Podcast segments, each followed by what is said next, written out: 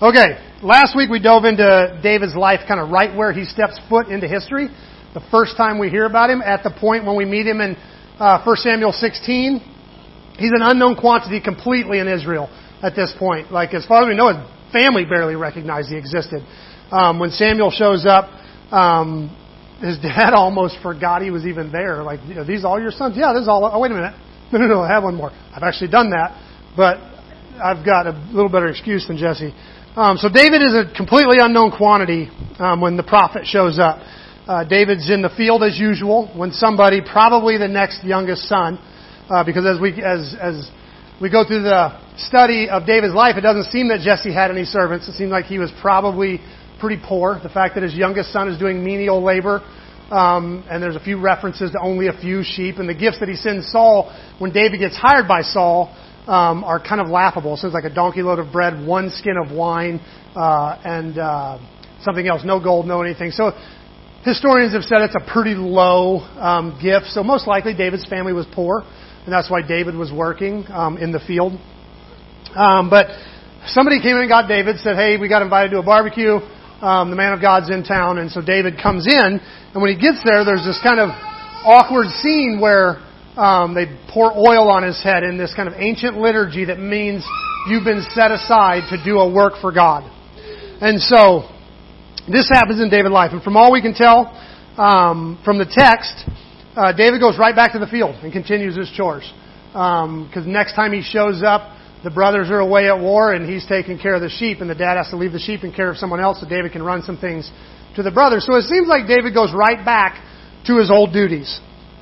And last week we not only, only dove into his life, but we dove into one of his earlier psalms. One of my favorite psalms, Psalms 19, one of his nature psalms, um, where David kind of draws this connection between the sun and the Torah. He's talking about how this this sun that is so comforting and and uh, and encouraging and warm can also pin you down and burn you. You know, when uh, we imagine he was writing it in the heat of the day, and he's like, nothing can escape from its heat. And then all of a sudden he breaks into the speech about the Torah. He's like, the Torah, your Torah is sweeter than honey. It's more valuable than gold. All these beautiful things, and then he kind of draws this connection, but it can also pin you down and burn you. Uh, and he's, he starts confessing, kind of, God, if I have any secret sin in my heart, bring, please bring it to light. So he, he draws this kind of metaphorical connection to the sun, which first thing in the morning is this beautiful thing that's, that's warm and, and, and comforting. And six hours later, it's like you can't get away from the thing. And he says that's a lot like the Torah. The life that it promises, the, the justice that it promotes is, is this beautiful thing that we all want. And then all of a sudden we find ourselves pinned down by the Word of God. And it's like, man, it's just burning me everywhere. I can't get away from it. And so, uh, David ends this psalm with this amazing statement where he says, um, God, let the, uh, after he confesses any sin, sin, hidden sin, he says, let the confession of my mouth, which is the outward thing people can see, and the meditations of my heart, which is this inward thing that nobody can see, let them both be pleasing to you, O God, my Redeemer and Rock. So he, he, uh, he makes this kind of statement, and then, uh, we talked about the parallel between that, between David saying, let the meditations of my heart be pleasing to you. And then when God shows up uh, with Samuel, Samuel starts picking the biggest, tallest brothers, and David, uh, God is like, no, no, no, man looks on the outward appearance, I look on the heart. So we, we see this parallel between David begging God, make the meditations of my heart pleasing to you. And when God shows up in town, he says, I'm looking at the heart. I'm looking at that kid who's praying that the meditations of my heart be pleasing. And, and so we see a bit of a connection between Psalms 19 and, and what God is saying. So I like to imagine Psalms 19 was written before Samuel shows up. Uh, when God, when, when David is somehow tapped into what God is looking for as he's out in the woods with his sheep under the sun writing these poems, he hears uh, God's heart a little bit. So he's praying for his heart. And then not long after, I, I would imagine God shows up. He says, I'm looking for somebody's heart. Well, tonight's uh, psalm is similar, a little different tone. Um, actually, a little different tone, but I think this one is uh, is also early. It's also a nature psalm. Um, only this one, I think, happens after Samuel shows up, because even though David went back to his normal chores, even though he went back to his old life, it would be silly to assume nothing changed in David's life after the, the Samuel uh, the prophet shows up. First Samuel reference ends like this. It says, And the Spirit of the Lord came powerfully upon David from that day on. So something dynamic has changed in David's life. And even for the sake of our argument, if you ignored the fact that a higher concentration of the Spirit of God was now on his life, we have to imagine something in the kid's imagination and meditations would have drastically changed when the man of God shows up and anoints you for something, for this destiny that you didn't realize you had. I got to imagine everything in the things he's thinking about and dreaming about and, and imagining have completely and utterly changed. So would you do me a favor and stand for the reading, the official reading of God's Word for tonight? this is from Psalms 8. O Lord, our Lord, your majestic name fills the earth. Your glory is higher than the heavens.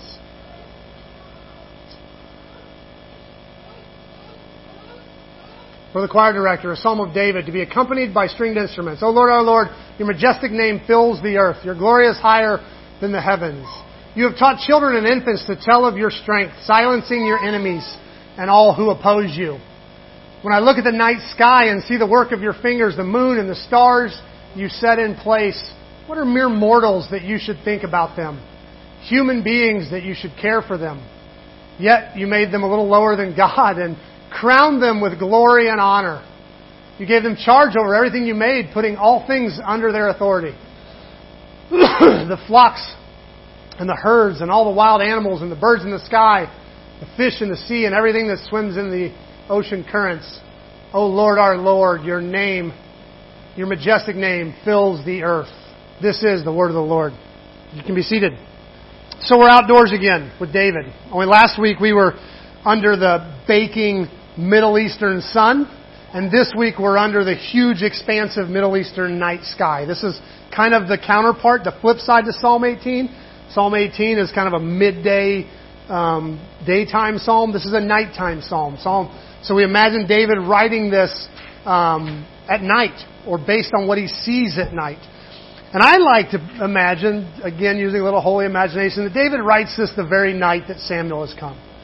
That David's sitting out in nature, um, obviously overwhelmed with fear and excitement and wonder over what just happened.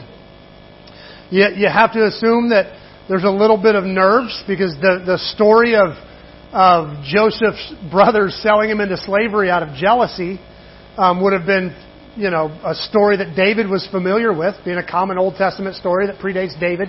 He probably knew that story. And he knew that, you know, Joseph's hubris was part of the reason he got sold into slavery. So there's part of him that probably felt a little weird had being stood up in front of his brothers and anointed by the man of God when he comes in, when you're the youngest and everybody's just watching this happen. But needless to say, I don't think sleep came easily the night Samuel came to town. I imagine David went out back out into the field and just marveled. I think he laid awake and looked at the sky. He says this. Whoops. Now I got something messed up in my notes. O Lord, our Lord, your majestic name fills the earth. Your glory is higher than the heavens. It's very likely David knew the stars well. A lot of people back then did. They would kind of navigate by them. They'd kind of keep their bearing as they would travel by the stars. And I would have to imagine that David in his wandering to get the sheep to better pastures and new pastures and more pastures was probably pretty familiar with the fact that the sky didn't change much no matter how far he traveled. It was the same sky, the same markers, the same, and, I, and it wouldn't take much deduction uh, for David to go. It seems like no matter where you go in the world, the sky is there. Like God's majesty that is no matter where I go, it's it's there and it's huge, and you can go anywhere in the world and God's glory is on display. Anywhere in the world and His creation is on display. So David realizes that uh, even though his version of the universe was tiny, no matter where he went in it, God's masterpiece was visible. And I want to park here a little bit tonight, uh, and I'm just going to totally nerd out for a minute. And I think this is kind of fun. At least it's fun for me. I hope it's fun for some other people. Um, because I feel like we've kind of uh, lost track of this wonder a little bit. You know, we've put men on the moon. We've got satellites that can see 10 to 15 billion light years away, um, and it's all just space, no matter how far you go. And so we're, uh, you know, I don't think we often get wowed by the scope of things sometimes. And so I'm going to do my best tonight uh, to to treat with that a little bit. Um, and so let's start with this. Let's start with the fact that you're sitting in your seat, which is kind of a miracle. Did you realize that um, over the course of one year of your life, you will travel 584 million miles in, in, in the course of one year? And you can try to convince me that, hey, dude, I'm a homebody, to and from work. That's all I do. I don't travel. Um, but that's just not true. By this time tomorrow, one day, you will go about 1.6 million miles, even if you just sit on your couch. That's how far the earth will have moved in its rotation. You will, if, if you take your location today, then your point tomorrow, if you're standing outside of, of what we consider here, uh, you'll move 1.6 million miles in 24 hours. You're going 67,000 miles an hour right now as you sit here. 67,000 miles an hour. And when you add in the fact that we're spinning at almost a 1,000 miles an hour, it is an absolute miracle that we're not splattered against the wall. You know, that we're able to just sit here in our seats and do nothing. So we're kind of a tiny speck on this giant rock that's hurling through space at insane speeds. And this is home. This is the Milky Way galaxy. This is a composite photo of the Milky Way galaxy. What I mean by composite is we have hundreds of thousands of photos from within the Milky Way because nobody's ever left to like take a selfie with the Milky Way in the background. So this is the best we can tell with the hundreds of thousands of satellite images from inside the Milky Way of what it looks like. And this is what we consider. So this is kind of our backyard. This is our neighborhood. Um, and as far as we can tell, the Milky Way is one of about 100 billion other galaxies in the known universe. The Milky Way is just one of them. And incidentally, in that galaxy, you would be right about there in the middle. And nobody honestly believes that the galaxy is perfectly round around us and we just happen to be in the middle, but all of our satellites can reach exactly the same uh, distance in every single direction, so it kind of forms a spherical picture around us. I'm sure we're not the center of the galaxy. I'm not going to, um, you know, I'm I'm not going to mess up that heresy, but um, but yeah, so that's what the galaxy looks like. The Milky Way would be just a blip on that screen of the known universe, the part of the universe we've seen. Okay, that's the part we know of, and we're just a blip on the map. We're not the biggest galaxy. We're not the brightest galaxy. We're just a good, steady, everyday, wear it to work kind of galaxy. And over here on this little spiral arm on the side is what scientists call the galactic habitable zone of the Milky Way. We're on one of the extreme uh, spiral arms. And you might think galactic habitable zone, it sounds like a little, it's probably where Earth is, right? Which is a little bit misleading because if I were to put a pinprick in that, too small to see with the naked eye, that pinprick might be small enough to hold one of the hundreds of billions of stars in the Milky Way. And uh, that would be our star, what we call the sun. It's not the biggest star, it's not the brightest star, it's an everyday kind of average star. Um, luckily, it's not a binary star. We've got binary stars in our Milky Way, which are two stars that live in gravitational connection to one another. And if it were a binary star, it couldn't support the little planets that circle around it. Binary stars can't have planets because every time a planet comes around, it gets sucked to the other star and back and forth. And so it's got to be a, a unilateral star, which we happen to have, which is awesome. Over here in this little pinprick.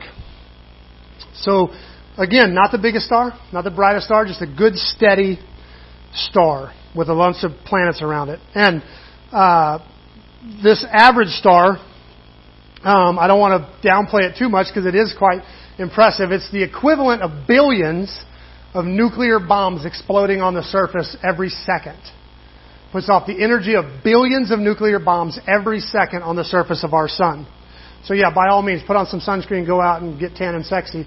It's just nuclear bombs going off. Um, and it's not only powerful, but it is quite big in perspective. Uh, that would be, you can fit about 1.3 million Earths in our star, in our sun. Um, so if the Earth were a golf ball, the sun would be about 15, a 15 foot diameter and would kind of barely fit in this room. So, pretty big star from for us. but it's actually okay to go lay by the pool because we happen to be the exact right distance from our star. It takes the, the heat from the sun about 8 seconds, a little over about 8.3 seconds to get to us, traveling at 5.88 trillion miles on, or light years per uh, trillion miles an hour. Sorry, 5.88 trillion miles an hour. Um, so the heat from the sun takes about a little over 8 seconds to get to you when you're laying by the pool. Um, we're 93 million miles from the sun, which happens to be the exact right distance. If you scoot us just a tad bit closer, we would all freeze or burn. If you scoot us just a tad bit back, we would all freeze. So we just happen to sit the kind of ideal distance from our star.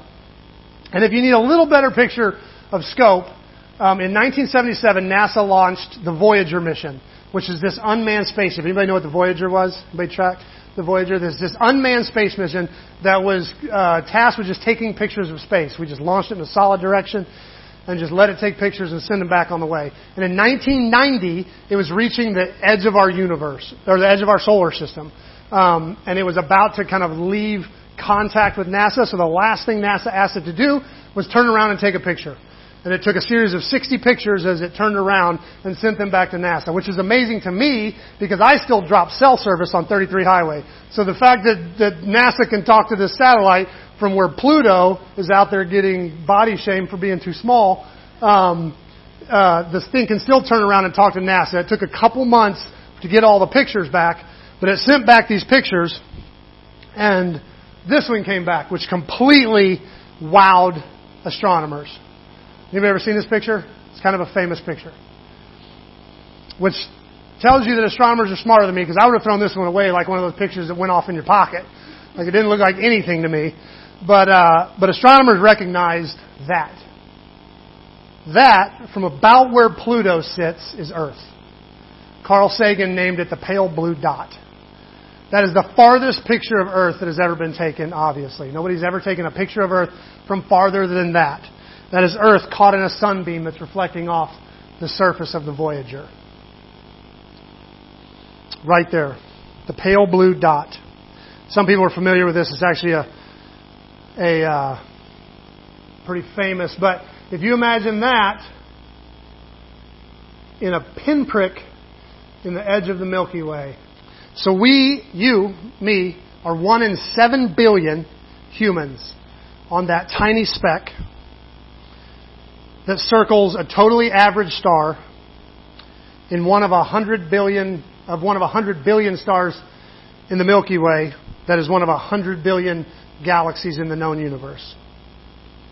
And 3,000 years ago, I think David got that. He said this O Lord, our Lord, your majestic name fills the earth. Your glory is higher than the heavens. The Hebrew word for glory is kavod, which is a derivative of the word kavod, which means weight, like mass. And David says that this great word when looking at the universe, your, your mass, your weight, your heaviness is higher than the heavens, fills the universe. Which makes us really small. And I know what you're thinking. I don't come to church to be feel small. I already feel small enough. I didn't come to make me feel small. And I want you to know that tonight I'm not trying to make you feel small.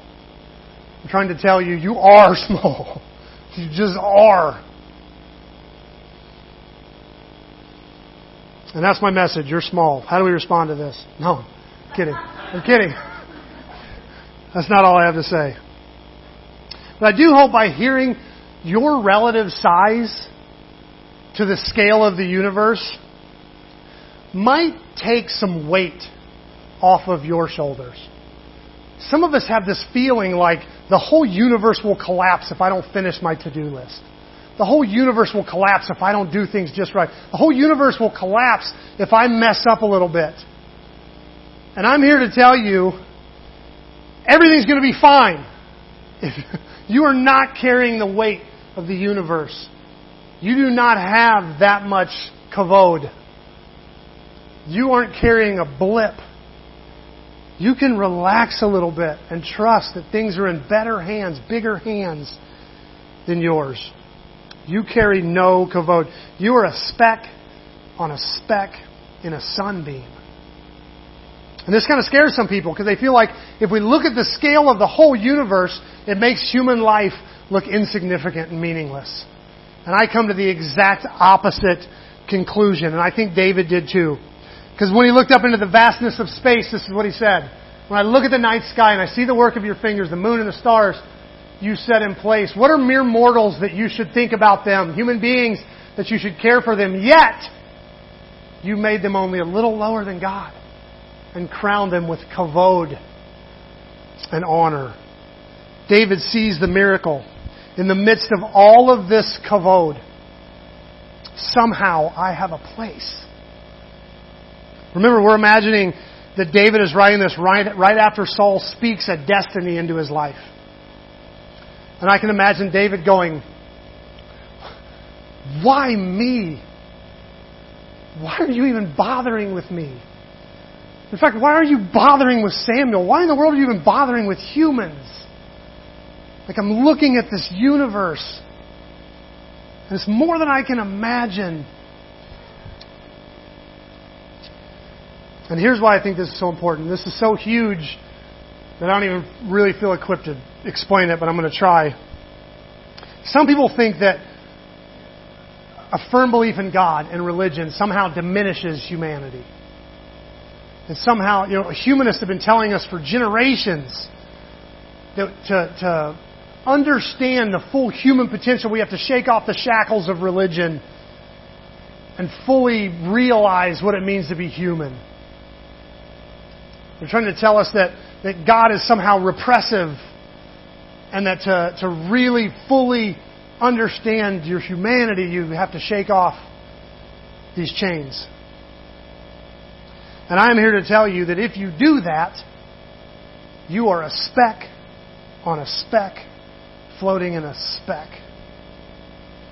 The only thing that would give human life any meaning in this much size, the only thing that makes your life meaningful, my life meaningful, in that much size is that God called you by name.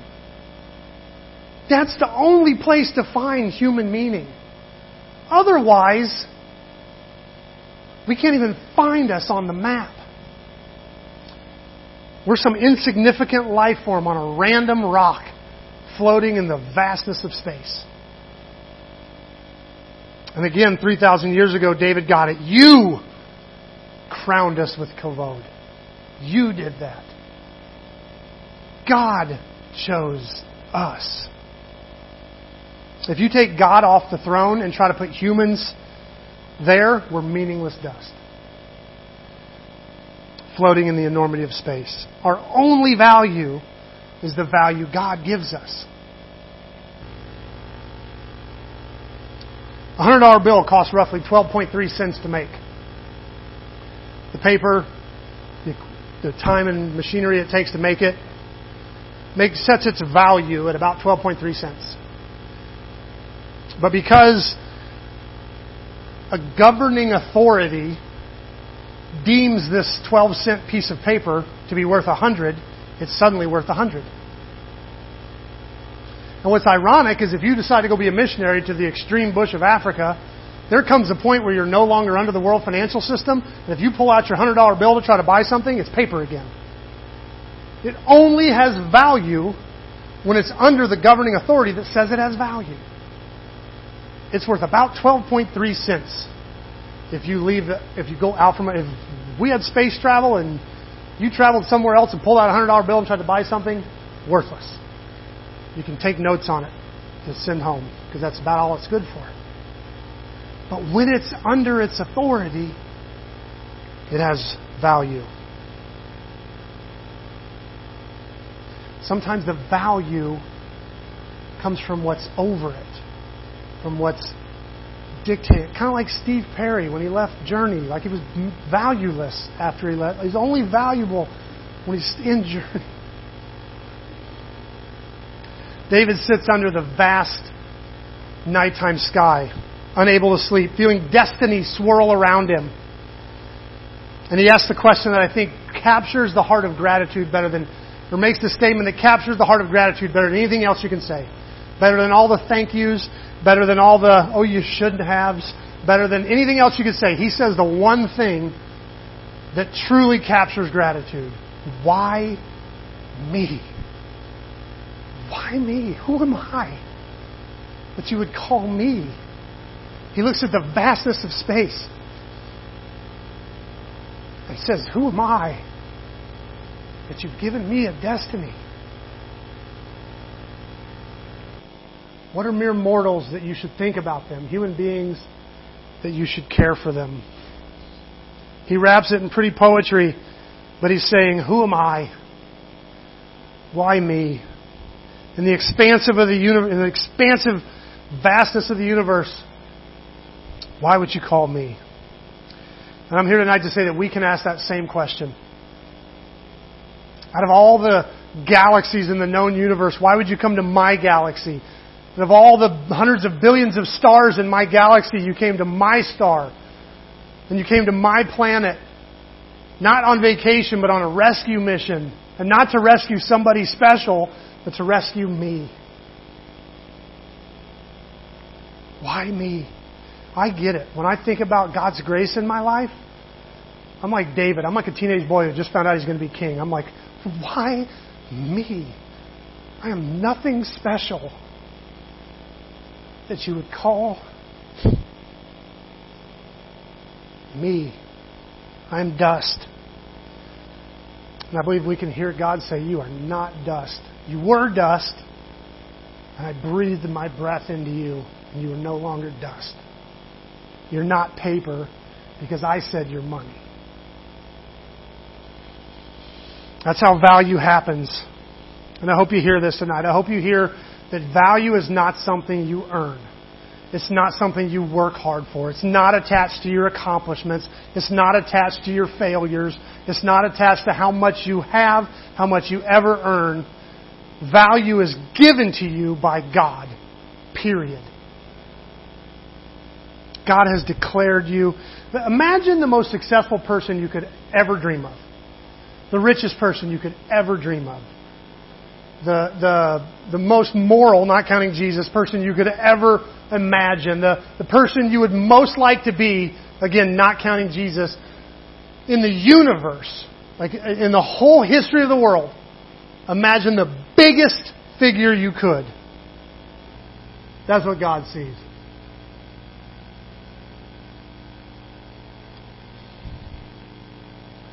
There is nothing you could ever do to add to or take away your value. Because God has given it to you. God has given you worth. You honestly, can you imagine the people that we think of the big names raising and tearing down kingdoms?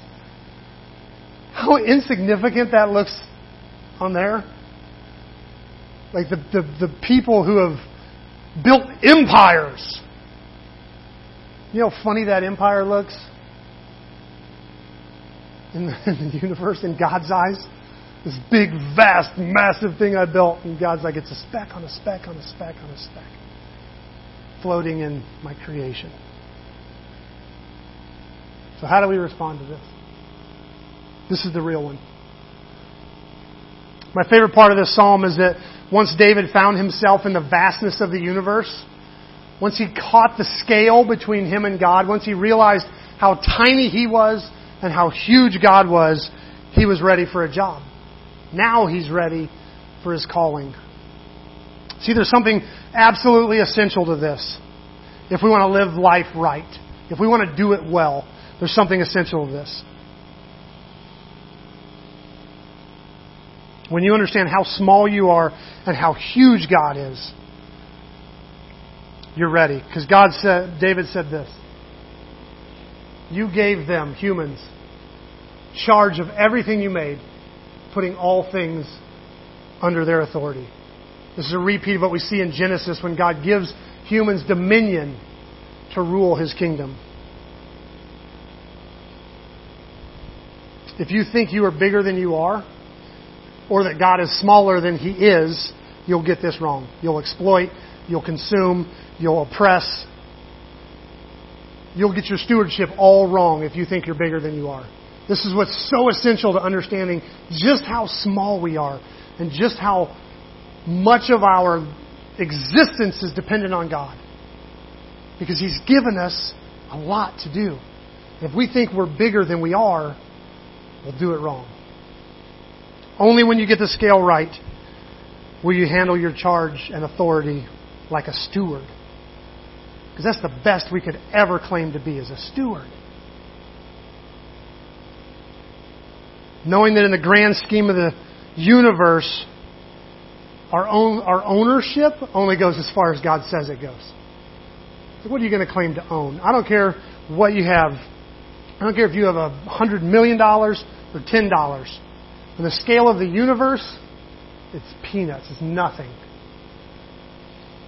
So tonight, my prayer is that we might hear two things. First, that we're valuable. You are valuable. You can't earn it. There's nothing you can do to hold on to it or lose it. It's yours because God has given it to you. But the second thing is that you have a calling. You have a job to do. We talked last week about how we were called to be image bearers and how David talks about the mountains praising God and, and it was because a mountain praises God by being a mountain. By doing what it was made to do. It was made to be a mountain. And so when it's a mountain, it's glorifying God because it's doing exactly what it was called to do. Which calls us into question because then it asks the question, are you doing exactly what you were called to do? Are you as smart as the mountain? The mountain's doing what it was made to do. Are you doing what you were made to do? And we talked about last week how we were called to be image bearers. God said it will make us in, in His likeness and image. We're supposed to bear the image of God. Are we doing that well? That's the question. Last week, are we bearing God's image into the world well? Are we at least as smart as the mountain?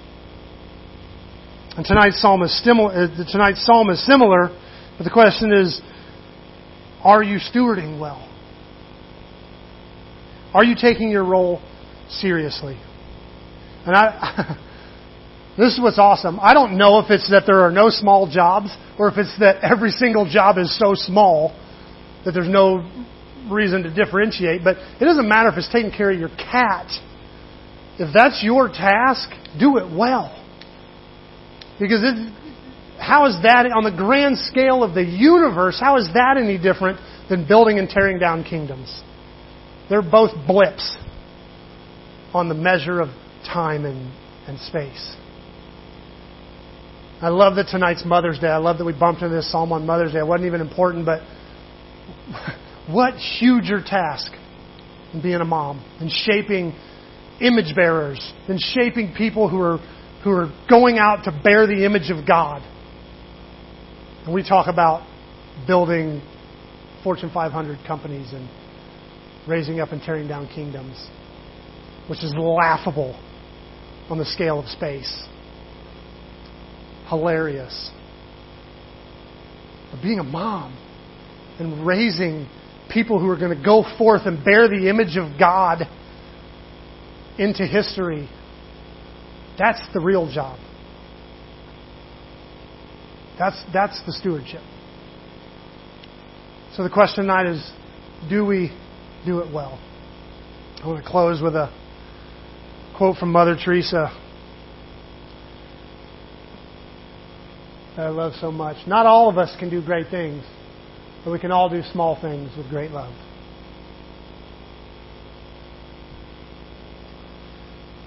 That's what it means to be a mom. To do small things with great love. Lord Jesus, I thank you for your word. And that it turns our eyes to what we should see, to what it's so easy to get distracted away from. And that's that you are at the center of everything.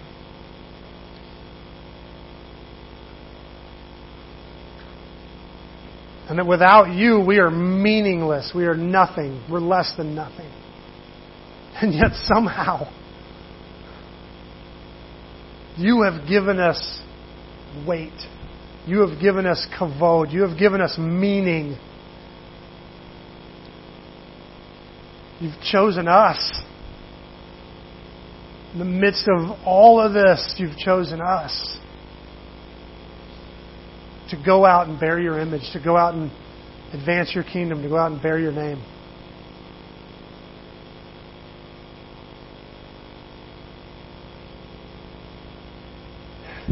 It's amazing how feeling so small can feel so big. So, God, help us learn and keep the perspective of knowing that all the things that weigh us down, all the things that distract us, all the things that that grab our attention.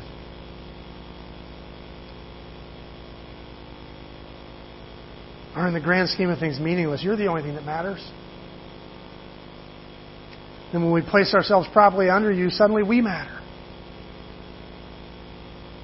So help us to find our value in you.